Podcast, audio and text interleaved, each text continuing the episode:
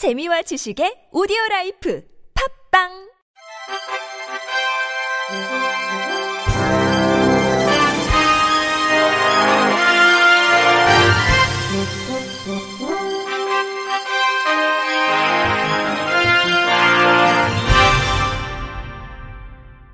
청취자 여러분 안녕하십니까? 5월 30일 목요일 KBS 뉴스입니다. 보건복지부가 장애인 의료비 부당이득금 환수 및 결손 처분에 관한 구체적 사항을 규정한 장애인 건강권 및 의료 접근성에 관한 법률 시행령 일부 개정령안이 어제 국무회의에서 의결됐습니다. 장애인 의료비 부당이익금은 의료기관을 개설할 수 없는 자가 의료인의 면허 등을 대여받아 운영하는 의료기관이 지급받은 장애인 의료비입니다. 지난해 12월 법률 개정을 통해 장애인 의료비 부당이득금 환수에 관한 법적 근거가 마련됐으며 시행령은 오는 6월 12일부터 시작됩니다. 개정된 시행령에 따르면 시장, 군수, 구청장이 환수 대상자에게 환수 금액 납부 기한 방법 등을 적은 문서로 납입고지를 해야 합니다. 납입고지에도 불구하고 환수 금액을 납부하지 않을 경우 지방세외 수익금 등의 징수에 관한 법률에 따라 독촉 및 압류 절차가 진행됩니다. 또 결손 처분 대상을 정하고 지방장애인 복지위원회 심의를 거쳐 결손 처분할 수 있습니다. 결손 처분 대상은 체납 처분이 끝나고 체납액에 충당된 배분 금액이 그 체납액보다 적은 경우, 환수 대상자가 행방불명되거나 소멸시효가 완성된 경우, 환수 대상자의 재산이 없거나 총 재산의 추상가액이 체납 처분비보다 적을 경우 등입니다. 시각장애인 심중구 목사가 사회적 기업 주식회사 한국복지방송 부설 보건복지 사이버 평생교육원을 인수 설립했습니다. 신 목사는 최고 수준의 접근성 지원 기업으로서의 노하우를 평생교육원의 콘텐츠에 적용해 자막, 수어, 화면 해설 등의 학습 편의를 전면적으로 제공할 것이라고 밝혔습니다. 이어 그동안 국가 자격증 취득을 위한 학습 서비스에 접근하기 어려웠던 분들에게 반가운 소식이 될 것이라고 덧붙였습니다. 사이버 평생교육원은 현재 교육부 학점은행제 학위 과정은 물론 사회복지사 자격증 취득 과정, 한국어 교원 자격증 취득 과정, 보육교사 및 건강가정사 자격증 취득 과정 등을 개설했습니다. 고졸 이상의 성인이면 누구나 접수할 수 있으며 대학 학점을 이수하기 때문에 사회복지학사, 아동학사 등 관련 학위 취득이 가능합니다. 한편 한국복지방송은 장애인을 위한 자막방송, 수어방송, 화면 해설 방송 등을 공중파와 케이블 방송 등과 연계 서비스합니다. 또 사이버대학교 등의 수어 자막 스크립트 등을 제공, 장애인 등 취약계층의 방송 및 교육 접근성 향상에 크게 기여하고 있다는 평가를 받고 있습니다. 경상남도가 오는 7월부터 저소득층 장애인을 대상으로 2019년 장애인 스포츠 강좌 이용권 시범 사업을 시작합니다. 올해 시범 사업은 창원시, 사천시, 밀양시, 거제시, 의령군, 거창군 등 6개 시군에서 시행합니다. 지원 대상은 올해 기준으로 1996년 1월 1일부터 2017년 12월 31일 이내에 출생한 만 12세에서 23세 저소득층 장애인 317명입니다. 참여를 원하는 경우 내달 3일부터 14일까지 주민등록상 관할 시군구청 또는 주민센터를 방문해 신청하면 됩니다. 지원 금액은 1인당 매달 8만원 범위에서 7월부터 12월까지 6개월간 스포츠 강좌 수강료를 지원합니다.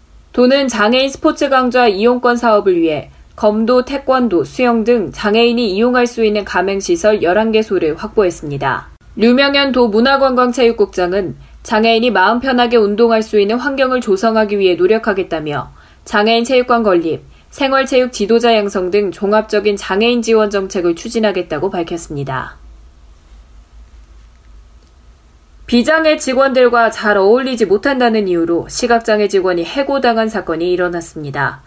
그런데 한국장애인 고용공단이 이런 사실을 인지하고도 사건을 덮으려 한 정황이 포착됐습니다. MBN 뉴스 강세훈 기자가 보도합니다. 사고로 한쪽 눈을 실명한 김모 씨는 장애인 표준 사업장으로 선정된 업체에서 불과 보름 만에 해고됐습니다. 비장애 직원과 어울리지 못한 게 이유였는데 눈뜬 장님이란 비하 발언에 욕설까지 들었습니다. 회사가 통보할 수 있는 거야.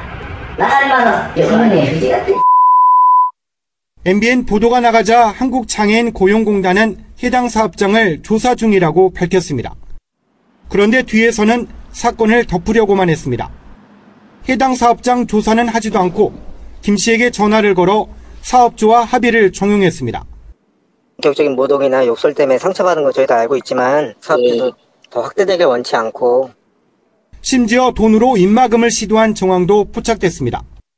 서면으로 더 이상 이제 뭐 언론이나 이제 외부에 알려지지 않는 점 위로금 이렇게 지급 그런 걸 간략히 장애인 근로자의 권익과 인권 보호에 앞장서야 할 장애인 고용공단이 정작 사업주 편에 서서 장애인을 외면하고 있습니다. MBN 뉴스 강세훈입니다. 인천문화예술회관이 공연장 대관 심사에서 시각장애인으로 구성된 해광 블라인드 오케스트라를 탈락시켜 사회적 약자를 배려하지 않는다는 비판을 받고 있습니다. 인천 해광학교가 운영하는 해광 오케스트라는 올 하반기에 공연하기 위해 인천문화예술회관 정기 수시대관 모집에 신청했는데 모두 탈락했습니다. 이석주 해광 오케스트라 부단장은 예술회관은 하루 공연보다는 며칠에 걸쳐 하는 기획 공연을 더 우선시하는데 그런 기준을 무작정 적용하면 장애인이 경쟁에서 밀리는 것은 당연하다고 지적했습니다.